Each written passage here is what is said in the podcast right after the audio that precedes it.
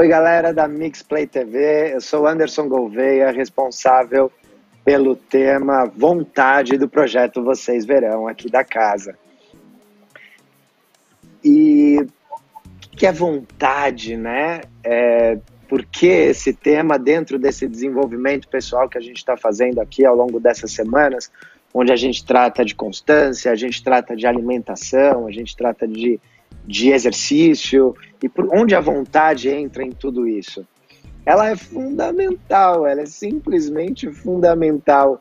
É, você precisa ter vontade para realizar todas as outras questões, né? Se você não estiver com vontade, você vai acabar não fazendo a reeducação alimentar, como as nossas nutrias já ensinaram, não é nem para fazer dieta, é, não é essa a proposta. A proposta é uma reeducação alimentar. Se você não tiver melhor vontade de melhorar a forma com que você se alimenta, por mais que aquilo tenha lógica, você vai acabar não não acompanhando. E assim por, por, por diante. Por que, que isso acontece?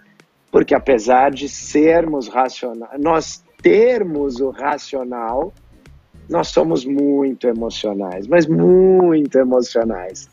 A emoção é que nos move, a gente tem que tá, ter vontade, a gente tem que ter um propósito que nos faça acordar de manhã dispostos a realizar todas as tarefas que a gente tem que realizar, sejam tarefas profissionais, acadêmicas, é, de relações interpessoais, para que a gente se movimente.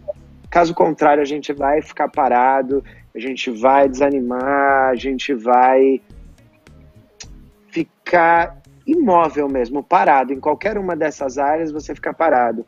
Faz um tempão que você quer ligar para seus pais, para seus amigos, mas você não liga. E por que o telefone está ali? Mas é porque tem algo que te paralisa. A proposta desses bate-papos que a gente está produzindo é trazer a responsabilidade de gerar vontade para você. Tá? E, a, pô, mas mais uma responsabilidade nas minhas mãos? Pelo contrário, isso é libertador. Porque perceba que se a vontade ocorre ou não, independentemente da sua ação, da, do que você realiza no dia a dia, ah, tem, às vezes eu tenho vontade, às vezes não. Você fica refém do acaso. Mas se você começa a inserir no seu dia a dia as dicas que nós estamos propondo, nós já estamos no terceiro vídeo. Os dois vídeos anteriores tinham atividades para ser realizadas ali, que trazem propostas de formas de gerar voluntariamente vontade de realizar aquilo que você se propõe a realizar. E hoje trago como convidado uma pessoa muito especial que eu já acompanho o trabalho há alguns anos, que é uma mesa tenista olímpica. Ela estará nos próximos Jogos em Tóquio assim que forem liberados esses Jogos. E é a Jéssica Yamada, aparece aqui pra gente. Jéssica, é um prazer te ter aqui no canal. Uma honra ter uma atleta olímpica que vai é, representar o nosso país. E fala um pouquinho de você para gente. Acho que esse bate-papo vai ser muito proveitoso. Mas primeiro, se apresenta para quem ainda não te conhece. Oi, gente, obrigada pelo convite, né? Obrigada, Anderson. É um prazer estar aqui com vocês hoje. E, bom, meu nome é Jéssica Yamada, eu tenho 31 anos, sou paulista e atualmente na seleção brasileira. Joguei seis temporadas na Europa, morei, quer dizer, eu jogo lá ainda, né? Eu jogo há oito temporadas na Europa, mas eu morei lá seis temporadas, três anos na França, três anos na Polônia. Hoje eu jogo na Suécia, mas moro em São Paulo. É, ano passado, duas medalhas nos Jogos Pan-Americanos de Lima, uma prata, um bronze, é, atual campeã brasileira individual e a minha maior conquista foi a classificação para Tóquio 2020, 2021 agora, né? E tive a oportunidade de jogar as Olimpíadas de Londres 2012, mas infelizmente não foi possível. É uma longa história. Mas eu estou muito contente de estar aqui com vocês. Acho que a vida de um atleta ela tem muito a ver com a vida de qualquer outra pessoa, né? Porque no esporte a gente tem que ter muitas coisas, muitas. É... a gente tem, tem que ter muita atitude assim para conseguir chegar a algum lugar. E eu acho que todo mundo que teve essa vivência, foi um atleta de alto rendimento, ele tem muitas qualidades que você precisa hoje em dia para ser uma pessoa bem sucedida, né? E eu espero que hoje eu possa é, inspirar um pouquinho vocês com, com a minha trajetória, com a minha carreira. E é isso aí. Muito bom acho que gerou vontade na galera de ver esse bate-papo. Antes da gente começar mesmo com o tema, agora que você já conhece a Jéssica, ou pelo menos um pouquinho da história dela, é, antes da gente bater esse bate-papo, a gente vai ver um VT que explica como que a nossa plataforma funciona. Então roda o VT da Mixplay TV e daqui a pouquinho a gente volta com bate-papo com a Jéssica. Essa plataforma está incrível. São muitos temas para você ajustar a sua vida para aquilo que você entende ser melhor para si. E vamos começar esse bate-papo então com a Jéssica. Quem vai brilhar aqui hoje é você. Eu gostaria de, de perguntar um pouquinho para você, Jéssica, com relação a como é você imaginar tão lá na frente, né? Então, é o que você falou, você teve chance de ir para os jogos a, a jogos anteriores, acabou não acontecendo é, e você deve jogar desde criança. E como é ter essa vontade longe, né? Porque a maior parte das pessoas chega na hora de prestar o vestibular e está meio perdido. Não sabe direito o que quer ser. E de repente, desde lá de trás, você já construiu a possibilidade de ser uma atleta profissional. Inicialmente, acredito que tenha sido isso. Depois, isso se tornando uma realidade. Dentro da realidade de atleta profissional, você se destacando entre as melhores do, do, do país e agora culminando em, em Jogos Olímpicos. Então, onde você acha que entra a, a vontade em tudo isso? E como que foi tudo isso para você? Como que foi essa história? Hum, bom, primeiro eu tive muita sorte, né? Acho que minha família, ela sempre me apoiou muito. Minha mãe é atleta de vôlei e até hoje. Meu pai, ele dá treino de tênis de mesa até hoje. Inclusive, essa marca aqui, JJT Amada, é, é marca da nossa loja. A gente vende material, a gente vive disso, a gente trabalha com isso. Meu pai dá aula há mais de 40 anos, né? Então, eu tive muita sorte de ter esse apoio familiar. Acredito que uma estrutura boa, muito apoio da família faz bastante diferença para qualquer atleta no mundo, né? É, e, e, com a questão da evolução. Quando a gente começa, quando eu era criança e comecei, eu nunca imaginei que poderia jogar uma Olimpíada. É, a gente começa mais na brincadeira, né? Querendo é, se divertir, fazer amizade. E eu fui com esse intuito a princípio mas eu nunca gostei de perder. Então, quando eu comecei a competir torneios, mesmo não sendo tão importantes, eu não gostava de perder e isso foi me motivando a treinar cada vez mais firme, a conseguir ter resultados cada vez melhores. E aí eu comecei a pegar a seleção de base, né, no Mirim 2002, foi minha, meu primeiro torneio pela seleção brasileira. Eu estava com 12 anos. E joguei o meu primeiro sul-americano Mirim no Peru, fui viajar sozinha, sem os meus pais e tudo, né? Foi bem divertido. Mas o que eu acredito que uma das coisas que mais mudou na minha mentalidade, assim, foi quando em 2003, eu, tava, eu tinha acabado de fazer 13 anos, eu tive a oportunidade de ficar três meses no Japão treinando. E a, a disciplina deles, a cultura deles, isso, nossa, não sei, não sei explicar como foi, mas me trouxe uma, uma força, uma. Não sei explicar, é uma coisa muito, muito louca, né? Eu tinha 13 anos, você ainda não, não tem, talvez, é, uma formação da, do seu jeito, do seu caráter e tudo. E aí você vai para lá numa cultura que todo mundo respeita muito, que todo mundo treina muito firme, que você vê que é, lá cada pessoa dá o seu melhor para fazer o melhor em tudo, né? Eles são bem assim, eles se doam muito naquilo que eles estão fazendo. E esse esforço e disciplina veio muito dessa viagem, né? E aí começa a questão da vontade, porque quando eu fui para lá, a gente treinava três períodos, de manhã, tarde e à noite. Eu tinha 13 anos, né? E você não pode é, ir sem vontade. Você tem que ir lá mostrando que você tá sempre com vontade. Você sempre tem que estar tá lá, meu, você tá morrendo, mas você tem que ir lá e dar o seu melhor. É, pô, você tá cansada, mas aí o técnico tá lá o dia inteiro com você e as suas parceiras, tá todo mundo lá, então isso te motiva a ter mais vontade de melhorar. Você tá longe de casa, né? E você fala, não, eu vou, eu vou aproveitar ao máximo, né? E logo que eu cheguei lá, foi bem difícil para mim, porque eu não era assim tão disciplinada, né, quanto quando terminou, né? Então eu cheguei, eu, às vezes eu tava um pouco cansada, assim, fazia, deixava assim os ombros meio caídos. Aí o técnico já vinha e dava, tem um negócio de catabola, né?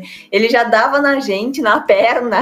Hoje em dia isso, não sei, acho que é crime, né? Mas, mas lá no Japão, na Ásia em geral, é uma, é, faz parte da cultura, né? Então ele me deu umas porradas lá, uns croque na cabeça e parece ruim, mas isso foi o que, que me fez acordar para a vida. Falar, nossa, se ele tá fazendo isso é porque eu não tô dando o meu melhor, né? Eu não tô treinando com vontade. E aí isso fez com que eu mudasse minha atitude, minha postura. Então essa viagem para o Japão em 2003 de três meses para mim foi assim super importante. Minha mãe até brinca que deixaram a filha dela lá e mandaram outra pessoa, né? E e assim, aí isso foi um, um dos, das, uma das viagens, né? Depois, quando eu fiz 19 anos, não, 17 anos, veio um técnico do Japão para o Brasil. Não sei, eu sei que eu sou de família descendente japonesa, mas muitas coisas relacionadas ao Japão, inclusive Olimpíadas em Tóquio, né? Tudo com o Japão, assim. E uma palavra que foi muito importante também para eu conseguir ter mais vontade foi a questão do técnico acreditar em mim, né? Veio, ele se chama Toshio Takeda, hoje ele já não está mais no Brasil, ele voltou para o Japão, mas eu, eu não tinha tanta certeza que eu poderia chegar lá. E ele foi aquele técnico que falou: Não, eu tenho certeza que você pode, vamos trabalhar e vamos. E aí minha vontade foi lá para o céu, né? Falei, nossa, agora, agora vamos que vamos. E aí eu tinha muita motivação para treinar todo dia, mesmo estando cansada, ou talvez se eu tivesse, tivesse feito um torneio não tão bom, no dia seguinte eu já estava lá treinando de novo, porque eu tinha muito firme na minha cabeça o que eu, o que eu queria, o que eu tinha como objetivo. E isso tudo faz com que eu tenha mais vontade, né? Eu sinto que hoje em dia as pessoas elas não têm um objetivo a longo prazo e por isso as pessoas acabam perdendo a motivação e a vontade tão facilmente. Às vezes, se você tem um objetivo tão grande, por mais que você caia no meio do caminho, você sabe o porquê que você está lá, você sabe o que você tem que fazer. E para estar tá lá, não é só vitória o tempo todo, né? É você cair e levantar logo, porque se você cai e fica deitado seis meses, alguém vai passar por cima de você, né? Então, é, acho que cada um tem que conseguir saber o que, que é para a vida, o que tem como objetivo, porque a hora que vem a queda, você com certeza tem força para levantar e seguir em frente, né? Quanta coisa legal, quanta coisa legal para a gente extrair de tudo isso que, que você falou. Eu, eu gostaria de começar pelo comecinho da sua fala você, eu tive muita sorte. E aí eu aprendi uma frase há muitos anos, eu era adolescente. Eu não sei, não consigo acreditar essa frase, porque realmente eu não sei quem é o dono dela. Eu sei que não é minha, mas dizia assim: que o preparo junto à oportunidade gera o rebento que chamamos de sorte. Interessante, né? Eu nunca me esqueci dessa, dessa frase. Porque realmente, se você tem a oportunidade, mas você não está preparado, não adianta acontecer a oportunidade. Se você está preparado, mas a oportunidade não aparece, ou você não vai atrás de gerar essa oportunidade, também nada vai acontecer. Então a gente precisa gerar a sorte, né? A gente precisa é, gerar a sorte a boa sorte, né? Eu descobri que sorte tem má sorte também. mas isso é assunto para um outro dia. A gente tem que gerar essa boa sorte, a gente tem que estar disponível para que a, as oportunidades apareçam, né? Então, isso eu acho que já fica uma, uma primeira dica para o pessoal de casa, que é esteja preparado para que aquilo que você quer que ocorra na, na sua vida é, possa, diante de uma oportunidade, aparecer. Né? Então, esteja preparado, né? É, estude se for o caso, treine se for o caso, é, saia de casa se for o caso, não agora, não nesse momento. Mas depois, às vezes a pessoa fala: Ah, eu não encontro o amor da minha vida, mas ele fica em casa jogando videogame, vai ser mais difícil. Né? Qual a chance de alguém bater a porta da pessoa falar: Não, olha, é aqui que mora o meu grande amor? Não vai acontecer, ele não vai ter a sorte de encontrar alguém que ele, que ele goste ou que ela goste é, trancado em casa. Então a gente precisa se, se expor a possíveis oportunidades, seja de trabalho, de estudo, de intercâmbio, de conhecer novas pessoas ou de reforçar laços antigos. Acho que essa é uma, uma um primeiro aprendizado que a gente traz aí de, do, de tudo isso que, que você falou, que é, que é muito interessante. E me fala um pouquinho mais sobre esse o, o impacto, o porquê você acha que ao chegar numa cultura tão diferente como a, a, a cultura nipônica, você, ao invés de sentir que você não estava preparada para aquilo, poxa, eu não, eu não treino três vezes por semana, três vezes por dia, não por semana, por dia, aos 13 anos de idade. Então, assim, ou uma, uma, até uma relação com o treinador, que era a relação de quando a gente era criança, né? Era uma relação mais austera. Talvez hoje tenha mudado a didática. Para a gente era aquela forma mesmo que eles tinham de ensinar. É, por que, que isso aumentou a sua vontade ao invés de dizimar com a sua vontade? Às vezes, diante disso, poderia ter sido um balde de água gelada e por que que isso botou mais lenha nesse caldeirão interno que você tinha, ao invés de, de ser um balde de água gelada? Fala um pouquinho pra gente sobre isso. Hum, é uma boa pergunta. É, eu acredito que é a primeira vez que alguém me pergunta isso. E é realmente muito interessante. Eu nunca tinha parado realmente para refletir né, sobre, sobre isso. E agora que você perguntou, eu pensei um pouco. É, num, numa situação, você pode ver vários lados das coisas, né? Tem gente que é super negativa, né? Você consegue ver as coisas ruins. Tem gente que é positiva até demais, né? Às vezes tem que falar, não, bota o pé no chão, que também não é assim, né? A gente tem que ser realista. Então, eu acho que quando eu era nova e eu tive essa oportunidade, eu vi que eu vi muitas coisas. Uma delas é que lá, é, primeiro eu comparei ao país, né? No Japão você vê que não tem tanta diferença social. Eu não via é, ninguém assim é, passando fome ou talvez sem, sem moradia, né? Coisas que hoje a gente tem que aceitar, porque não tem como ajudar todo mundo, né? É muito difícil. Então, primeira coisa que eu gostei lá é essa questão de todo mundo ter chance de ter alguma coisa na vida, né? De não passar por nenhum tipo de necessidade, coisa que no Brasil ainda hoje é difícil. É, também lá todos eram muito organizados, tudo era muito rápido e eu gosto disso, né? Tanto que quando eu saio de São Paulo, para mim às vezes é até meio difícil, porque aqui é tudo muito rápido e lá era mais rápido e organizado ainda. E o país super limpo, é, não tem roubo, né? O pessoal fala: ah, esqueci minha câmera no metrô. Você vai no Achados e Perdidos, tá lá sua câmera. Você esquece sua carteira, tá lá no Achados e Perdidos, sabe? Então não é que ninguém rouba, era super seguro. E isso me deixou muito, assim, impressionada. Então, na questão do país, eu pensava, gente, se eu quero que um dia o Brasil seja como com essa sensação que eu tive aqui de segurança, é todo mundo bem educado, eu preciso também mudar, né? Começa pela gente a mudança de, se você quer que algo se torne melhor, tem que partir da gente primeiro e não ficar só criticando e reclamando dos outros e cada um não, não, não faz a sua parte. Então eu pensava, não, preciso fazer minha parte. E aí, a outra questão, que é o que você falou, ah, você foi lá, poderia ter te desanimado. Realmente poderia, porque o Japão tem um nível incrível de jogo. Eu ia para os torneios, assim, era muito difícil ganhar. É, hoje no Brasil a gente tem aproximadamente 10 mil é, federados, e lá no Japão, uma ilha desse tamanho, eu lembro que era algo em torno de milhões, né? Então lá realmente o nível era muito, muito diferente. E aí, ao invés de eu ver, ai, nossa, para mim vai ser muito difícil, né? Porque o nível, nossa, é muito diferente. Eu pensei ao contrário. Eu falei, gente, eu sou brasileira. No Brasil, o nível é bem abaixo do Japão.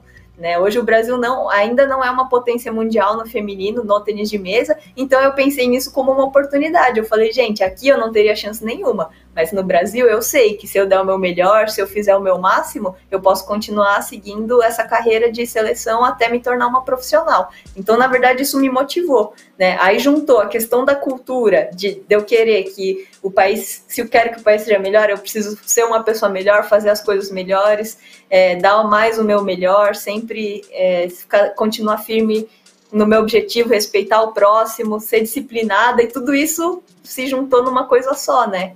Acho que isso também me motivou a ter, ter mais vontade de chegar onde eu tô hoje. Que bacana, que bacana. É uma leitura, né? A forma com que você leu aqueles fatos como uma, uma grande oportunidade e coube a você, né? Existia aquele quadro já montado, né? Olha, aqui o tênis de mesa funciona assim, o treinamento será assim, e se você quiser treinar conosco, você vai se adaptar a essa realidade. E coube a você dar sentido àquilo, né? Para que você Sim. tivesse motivado a treinar três vezes por, por dia, por meses e meses. Então, você trouxe essa questão de, ah, mas eu posso elevar o nível do tênis de mesa no Brasil, levando isso para lá e, e, o meu jogo mesmo no Brasil ser, ser top, né? Ser um do, do liderar, brigar entre as melhores mesa tenistas do, do país, como de fato foi campeã brasileira, né? É a atual campeã Sim. brasileira. E no, no Brasil individual. eu vejo essa questão da, da forma que você enxerga a coisa, né? Porque sempre, por pior que seja a situação, sempre tem alguma coisa positiva, sempre tem alguma coisa que a gente pode tirar dessa situação difícil para a gente é, ser uma pessoa melhor ou ter resultados melhores no futuro. Às vezes as pessoas ficam muito focadas na, na coisa ruim, no negativo, sendo que sempre tem uma coisinha ali que você pode aprender, ou algo positivo que você pode tirar, ou alguma lição. E, e, essas viagens pelo tênis de mesa me ensinou muito isso, porque o pessoal pensa que ah, você mora na Europa, a vida tá fácil, mas pelo contrário, né? Você é um estrangeiro lá. Quando eu fui para a França o primeiro ano, eu não sabia falar francês, e lá é muito mal visto quem não fala francês, né? Então foi muito difícil para mim, eu fui super mal recebida no país, não com, eu, entre o pessoal do tênis de mesa, já é um povo super aberto, todo mundo viaja, fala inglês, tudo bem. Mas a vida social foi para mim no, no, primeiro ano foi muito dura. É, eu não fui tão bem recebida no país, então é, essas dificuldades. Eu poderia pensar, né? Nossa, eu vou desistir, voltar para casa, que o pessoal me trata mal. Né? Mas aí, pelo contrário, eu pensei, não, gente, eu tenho que aproveitar que eu tô aqui para aprender francês. Ninguém fala inglês aqui. E é, foi o que aconteceu, né? Hoje, graças a Deus, consigo é, me comunicar super bem em francês, já consigo ter uma conversa normal, é, fui fazendo amizades. Então, sempre dá para você tirar alguma coisa e aprender e ter alguma oportunidade para algo a mais, por pior que seja. É a questão de como você vai enxergar a situação, né? Nossa, isso que você está falando é, é fantástico e comunga muito com tudo que nós falamos nas lives anteriores, né? É, a gente chama isso de onde você coloca a sua lupa, né? Que é onde, onde você coloca a lupa, você vai enxergar mais. Você não distorceu a, a realidade, a, a realidade continua ali a mesma, mas aonde você põe a lupa, você vê melhor, você vê melhor os nuances. Então é como a Jéssica disse, as coisas têm um lado bom e um lado ruim. E como ela abriu o, essa, essa resposta, tem pessoa que é pessimista demais. Nossa, tudo é sempre muito ruim. Entrega um suco de laranja para a pessoa, ela fala, hum, mas poderia ter uma cenoura aqui junto. Ela sempre vê o lado ruim das coisas. Por outro lado, é, tem aquele que é otimista exageradamente, né? É, tem, tá muito em voga hoje em dia nos bate-papos. Ah, não, tudo que você quiser ser, você pode vir a, a ser. Não, não é assim. Tem muitas coisas que são possíveis, outras não. É importante ter um pé na realidade. Né? Eu sou um homem de 37 anos. Se o meu sonho é ser o camisa 10 da seleção brasileira de futebol, infelizmente já passou do tempo, não, não vai dar. Talvez eu seja treinador, se eu quisesse me envolver ali, eu poderia sonhar com isso. Para ser o camisa 10, passou, eu tinha que ter sonhado isso lá atrás e ter construído essa história no, na fase certa. Então não é assim, ah, tudo que você quiser você pode alcançar. Não. Mas muito do que você quer você pode alcançar. E talvez, de fato, tudo que você queira ainda seja palpável da, da pessoa alcançar. Então é importante não ser otimista em demasia. Mas eu acho fundamental para que a gente gere vontade de realizar as coisas, olhar para a realidade, até com uma certa neutralidade, e colocar a lupa, enxergar em detalhes as coisas boas daquela situação. Exatamente como os exemplos que você deu, que eu achei maravilhosos, né? Nossa, eu estou num país que aqui não é bem visto quem não fala a língua local, não, as pessoas não falam inglês ou porque não sabem ou porque não querem. E ah, mas eu não vou embora. Não, pelo contrário. Vou fazer uma imersão, já que estou aqui, vou aprender a língua local, no caso, o francês, né? Você aproveitou uma situação que em princípio seria adversa para crescer como indivíduo, para crescer como pessoa. Existem diversos países pelo mundo que falam francês e que agora você consegue se comunicar melhor tanto visitando esses países quanto com os atletas desses outros países que falam francês, ou bem como qualquer literatura ou, ou, ou coisas que você queira conversar com pessoas comuns desses países. Então você cresceu enquanto indivíduo em algo que poderia ter sido encarado somente como algo ruim e uma dificuldade para atleta. Né? Então você uhum. encontrou ali uma importância, uma, uma oportunidade de crescer enquanto é, indivíduo. Né? Achei, achei bastante interessante isso. Eu queria saber um pouquinho agora é, num confronto, e eu quero saber como é a sua opinião, e depois eu falo um pouquinho sobre isso, de disciplina e vontade, né? Pode ser que tenha aquele dia que você acorda e fala, hum, se dependesse de mim, hoje eu não treinava. Mas aí já tem o, a, o compromisso com a seleção, com o treinador ou os treinadores, enfim, tem todo um cronograma a ser, a ser seguido, né? E, e se uma coisa influencia na outra, se de repente ao manter a disciplina, se no meio do treinamento a vontade aparece, como que é isso para você? A disciplina e a vontade funcionando ali juntas ou é uma coisa ou a outra ou funciona junto ou uma coisa puxa a outra? Como que é isso? Como que você vivencia isso no seu dia a dia? Uh, bom, todos os atletas de alto rendimento, eles têm que ter disciplina. Né? Não, eu nunca vi um atleta de alto rendimento fala, falando, ah, eu vou treinar quando eu quero e eu sou bom. nunca na minha vida eu vi isso, né? Todos os atletas só, de alto só rendimento. Só o Romário, mas o Romário não conta. ele é uma parte, né? É uma exceção. É, ele não era atleta, ele era jogador de futebol. Na época dele podia separar. Ele, só, ele fazia gol, ele não corria, então ele não era atleta. Ele era jogador de futebol, então sua frase está correta.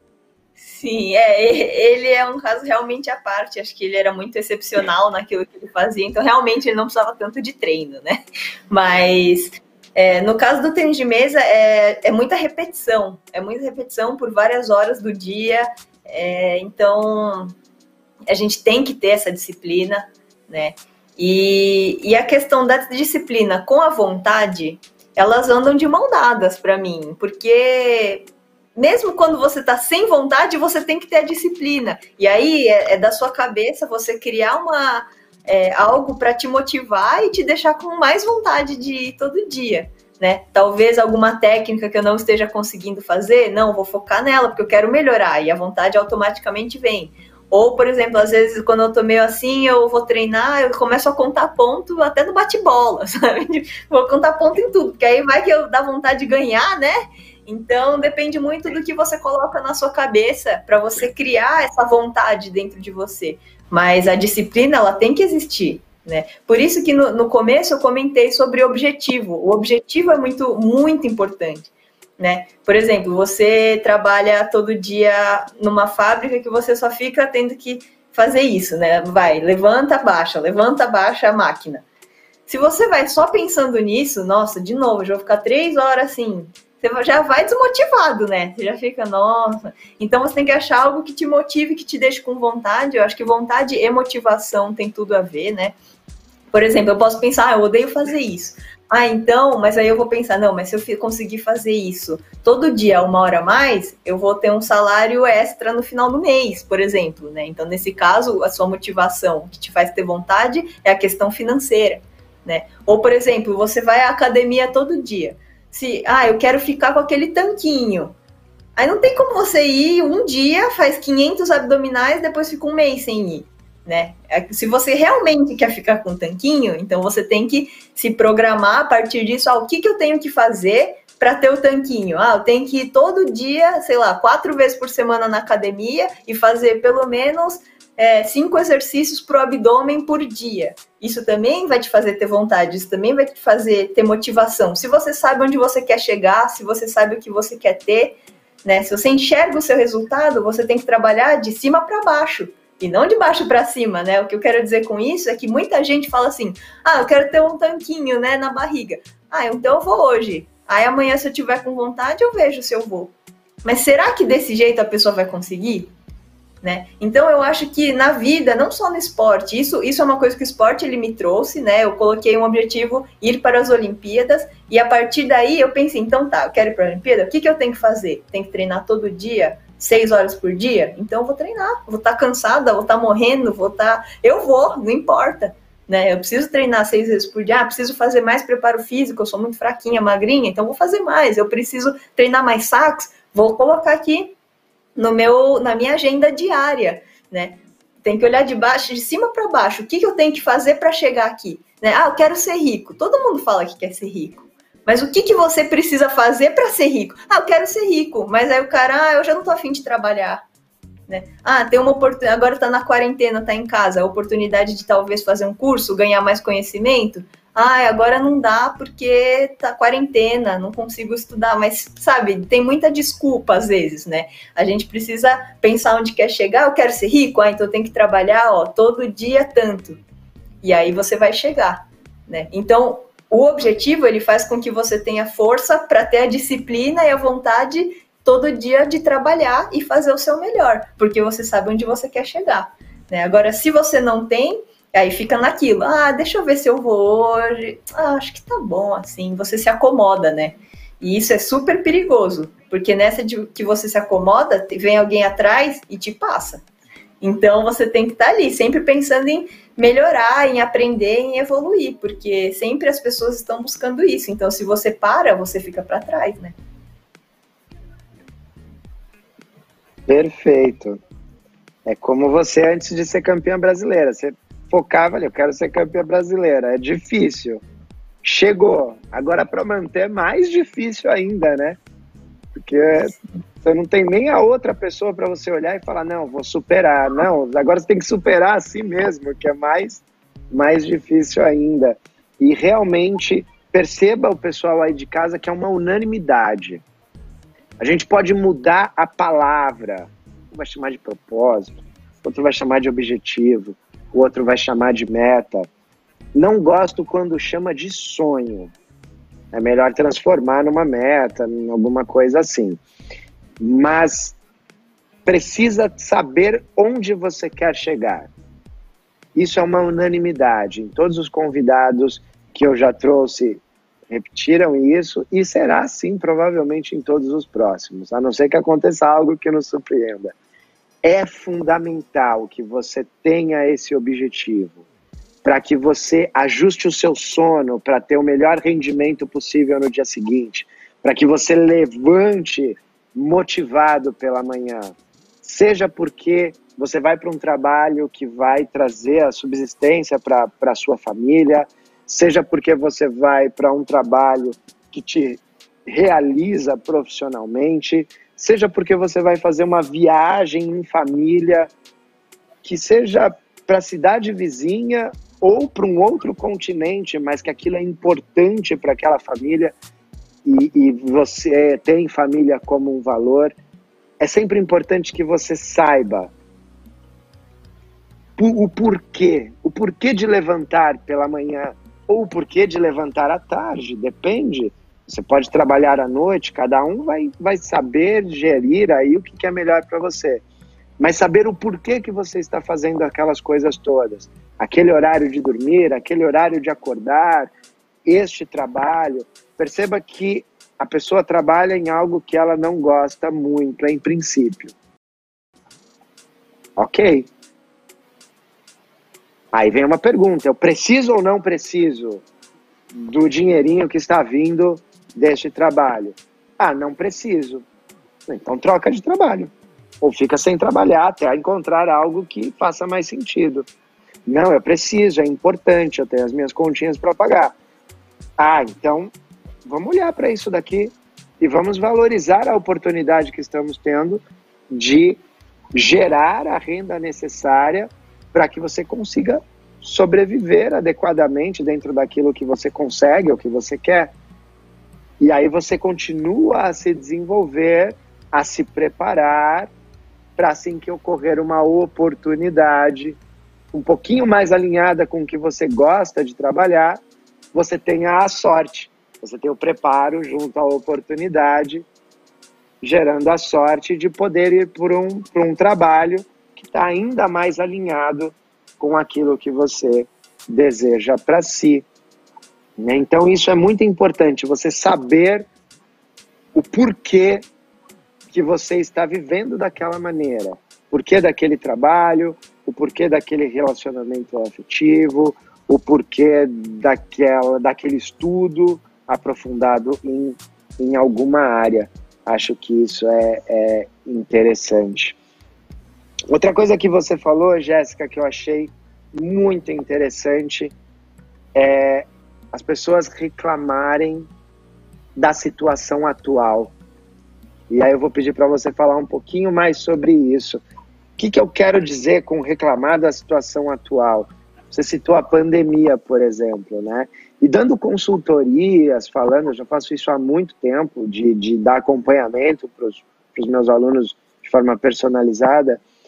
E era muito comum, era uma reclamação recorrente. Eu não tenho tempo de ler os livros que eu quero ler, de fazer os cursos que eu quero fazer, de estar com, o, com mais tempo com a minha família. Talvez as três mais recorrentes eram essas: ler os livros. Vamos colocar em ler os livros, ver os filmes, ir ao teatro, tudo junto aqui com ler os livros, fazer os cursos e mais tempo com os entes queridos. Não foi surpresa para mim, mas durante a pandemia ocorri, ah, mas eu tô preso em casa e, e não consigo isso, aquilo, não sei o quê. E ninguém parou para usar esse tempo de deslocamento que não teve, uma série de coisas, para ler os livros, para fazer os cursos, e para vivenciar de fato, cozinhar juntos em, em, família ou no seio ali familiar, né, na, no, naquele ambiente. E o pessoal está perdendo essa oportunidade. Obviamente, eu estou me referindo a uma parcela privilegiada da população que não teve os seus empregos afetados, né? Mas eu estou usando aqui como exemplo, tá? Ou ainda mais uma reclamação recorrente: tempo para dormir ou para descansar. E a pessoa queria descansar ou dormir e fica ali jogando seu videogame, vendo Netflix, um, um episódio atrás do outro daquela série e acaba não não vivenciando aquilo que ela sempre reclamou não ter tempo para vivenciar. Vou dar um outro exemplo que foge um pouquinho da pandemia. O cidadão ou a cidadã solteiro reclama que não encontra ninguém. E quando encontra alguém, reclama que não tem o tempo que tinha como solteiro. Ou seja, está sempre projetando a parte não boa da situação. Né? Fala um pouquinho mais sobre isso. É, como você entende que o olhar adequado para situações é, faz com que você não fique reclamando da situação presente ali e o quanto isso ajuda a ter a vontade de, de realizar as coisas. Vamos lá. É, é. Com certeza é mais fácil reclamar, né? é sempre você olha, sempre é fácil reclamar de alguma coisa que está acontecendo, alguma coisa que você está vendo, né? Então, é uma coisa que eu também preciso melhorar, eu sei disso, mas que hoje eu tenho mais consciência, é que eu acho muito importante a gente viver no presente, né? Todo mundo fica projetando demais, às vezes, as coisas e você não aproveita o presente. Mesmo eu, às vezes, fico pensando muito no futuro e eu esqueço de aproveitar o que está acontecendo hoje, agora, nesse momento, né? Então, com certeza, a gente precisa ter planos para o futuro, precisa é, ter objetivos, mas um dia de cada vez, né? Se hoje está acontecendo alguma coisa, tenta aproveitar ao máximo, tenta dar o seu melhor, né? É, com relação a, a, essa, essa coisa do tempo, né? Nossa, realmente, quando eu tô no Brasil, o tempo passa voando. Parece que tem um monte de coisa para fazer e não dá em 24 horas, né? Porque é, é muita coisa. Mas o que eu sempre falo assim para as pessoas é para elas tentarem se programar melhor, né? Nesse ponto, realmente, graças a Deus, eu sempre fui muito forte. Eu sempre me programei muito bem, né? Se eu falo, ah, eu quero por exemplo, né? ah, ah, deixa eu só falar uma coisa antes que eu esqueça, né? Que é, essa a gente estava falando de você comentou de fazer algo que você gosta, né? E pensar no porquê que você está fazendo isso. E é muito importante também que as pessoas entendam que quando elas escolhem algo para fazer na vida, que nem eu escolhi ser atleta, né? Nunca nunca ou não, né? Tomara que isso não seja verdade, mas até hoje nunca vi alguém escolher uma coisa que não exista nada que ela não goste de fazer, sabe? Por exemplo, né? Eu sou atleta de tênis de mesa, eu adoro jogar. Mas eu detesto treinar saque. Eu não gosto de treinar saque. É uma coisa entediante. Você fica lá, joga e pega a bola, vai e joga, sabe? Não tem dinâmica, não tem alguém que receba o meu saque, mas eu sei que eu preciso, porque no esporte, se você tem um saque bom, você já faz o ponto rápido, né? Então, sabendo disso, tendo essa consciência, antes de eu ir para a Europa, eu fiquei mais ou menos uh, três, uns quatro anos só treinando no Brasil. Parei de estudar, terminei o terceiro colegial e resolvi me dedicar 100% para poder ter essa oportunidade de ir para Londres, 2012, né? E eu detestava treinar sax, mas eu sabia que eu precisava. Ainda mais é, no feminino. Eu não sei porquê, eu acho que no feminino as mulheres têm um pouquinho mais de dificuldade de enxergar efeito, assim, né? Não sei por que que acontece isso. Então eu, eu decidi que eu precisava treinar saque. Alguma hora do meu dia eu coloquei ali, eu falei, olha, de tal hora, tal hora, eu vou parar tudo que eu tô fazendo e eu vou treinar saque. Se alguém me chama para jogar, eu não vou jogar, eu vou treinar saque né? Então eu cheguei a treinar de uma a três horas de sax por dia, não, durante a semana, para ter um saque mais eficiente. Eu detestava, mas eu precisava treinar, porque eu sabia que eu precisava disso. E hoje, olha que coisa, né? O saque é um dos meus maiores pontos, pontos fortes. eu faço muito ponto de saque, eu consigo preparar muita jogada por causa do saque, né? Ou, por exemplo, um, um exemplo que um dia minha mãe citou para mim, ela falou: é, por exemplo, vai, você quer ser um professor, mas você detesta corrigir prova. Mas tem que corrigir se você quer ser professor, né? Você não vai passar prova para os alunos, né? Então, tem assim, independente do que você escolha para a vida, entenda o que você precisa fazer. Por mais que você não goste, tem que fazer, vale, e, e, faz parte da tua profissão, da tua escolha, você fazer também aquilo que talvez você não goste tanto. Mas, por outro lado, a parte gratificante tem que ser muito maior. Então, você tem que pôr na balança, né? De cada 10 coisas, talvez uma ou duas você não goste, mas você pode pensar nas oito ou nove que te dão prazer, né? Que te fazem feliz. Então, e entender a escolha que você teve para você ver as coisas boas e ruins que virão juntamente com a sua escolha, né? Isso é muito importante quando você falou no, no porquê de fazer, eu pensei muito nisso na hora, né? Porque as pessoas às vezes só querem ser felizes e fazer o que é, o que é gostoso, mas nem sempre é assim, né? É, e com relação Maravilhoso a... esse seu exemplo. É, e com relação a essa parte de reclamar, eu acho que é isso, né? Separem um tempo para fazer aquilo que vocês precisam. Separem direitinho na agenda. Ó, vou acordar tal hora, tal hora eu vou sair de casa, ou vou ligar o computador para fazer home office. É, essa, esse, aí depois você vai, trabalha, às vezes tem um tempo extra, então você já coloca, calcula esse extra, né? Não, daqui até aqui eu vou parar e vou ficar com a minha família. E antes de dormir aqui, 20 minutos eu vou ler. Ah, eu vou assistir uma série, um episódio tem 40 minutos, então vai, é um por dia. Não é, ah, hoje vou ver dois. Não, é um, sabe? Tem que ser muito firme na sua decisão e fazer. Porque tem gente que faz um planejamento lindo, chega na hora e não faz nada. Né? Então é muito importante você ter um planejamento que você saiba dentro do seu coração que você é capaz de seguir. Né? Porque tem gente faz um planejamento lindo, mas lá dentro, lá no fundo, ele já, já faz sabendo que não vai fazer. Né? Aí também não resolve. Então você tem que fazer sabendo que é possível que você vai conseguir realizar o seu planejamento semanal. E um dia da semana tem que ter o dia do lixo, né? Que é aquele que você não planeja nada e só deixa acontecer. que maravilha! Que maravilha. ficaria mais muito tempo batendo um papo aqui com você, Jéssica. É, eu gosto disso, eu gosto de passar ferramentas para quem está nos vendo. Acho que você já passou a lição de casa. Planeje-se, coloque ali. De... Primeiro, saiba o que você quer, o que, que é importante para você. Depois, faça um planejamento factível, algo que você consiga fazer. Depois você aprimora, depois você ajusta depois você vai mais a fundo, tá? Então essa é a lição de casa. Jéssica, quero agradecer a sua presença aqui na Mixplay TV, no projeto Vocês Verão. É uma honra ter uma atleta olímpica do, do seu gabarito aqui com a gente. Muito obrigado pela sua presença. Bom, queria aproveitar para agradecer. Aí. É, muito obrigada, Mixplay TV, pela, pela, pelo convite. Queria agradecer o Anderson também, que é meu instrutor no The Rose e que faz, já faz parte do meu planejamento ter as aulas, porque realmente ajuda muito no meu rendimento do dia a dia e como atleta. Então, obrigada, Andy. E queria agradecer também todo mundo que participou, meus patrocinadores, meus clubes, Concórdia, Matchpoint, Time Keiko, a Butterfly, a JJ Amada, minha família, amigos, todo mundo. Obrigada. Maravilha, Jéssica. Muito obrigado pela sua presença.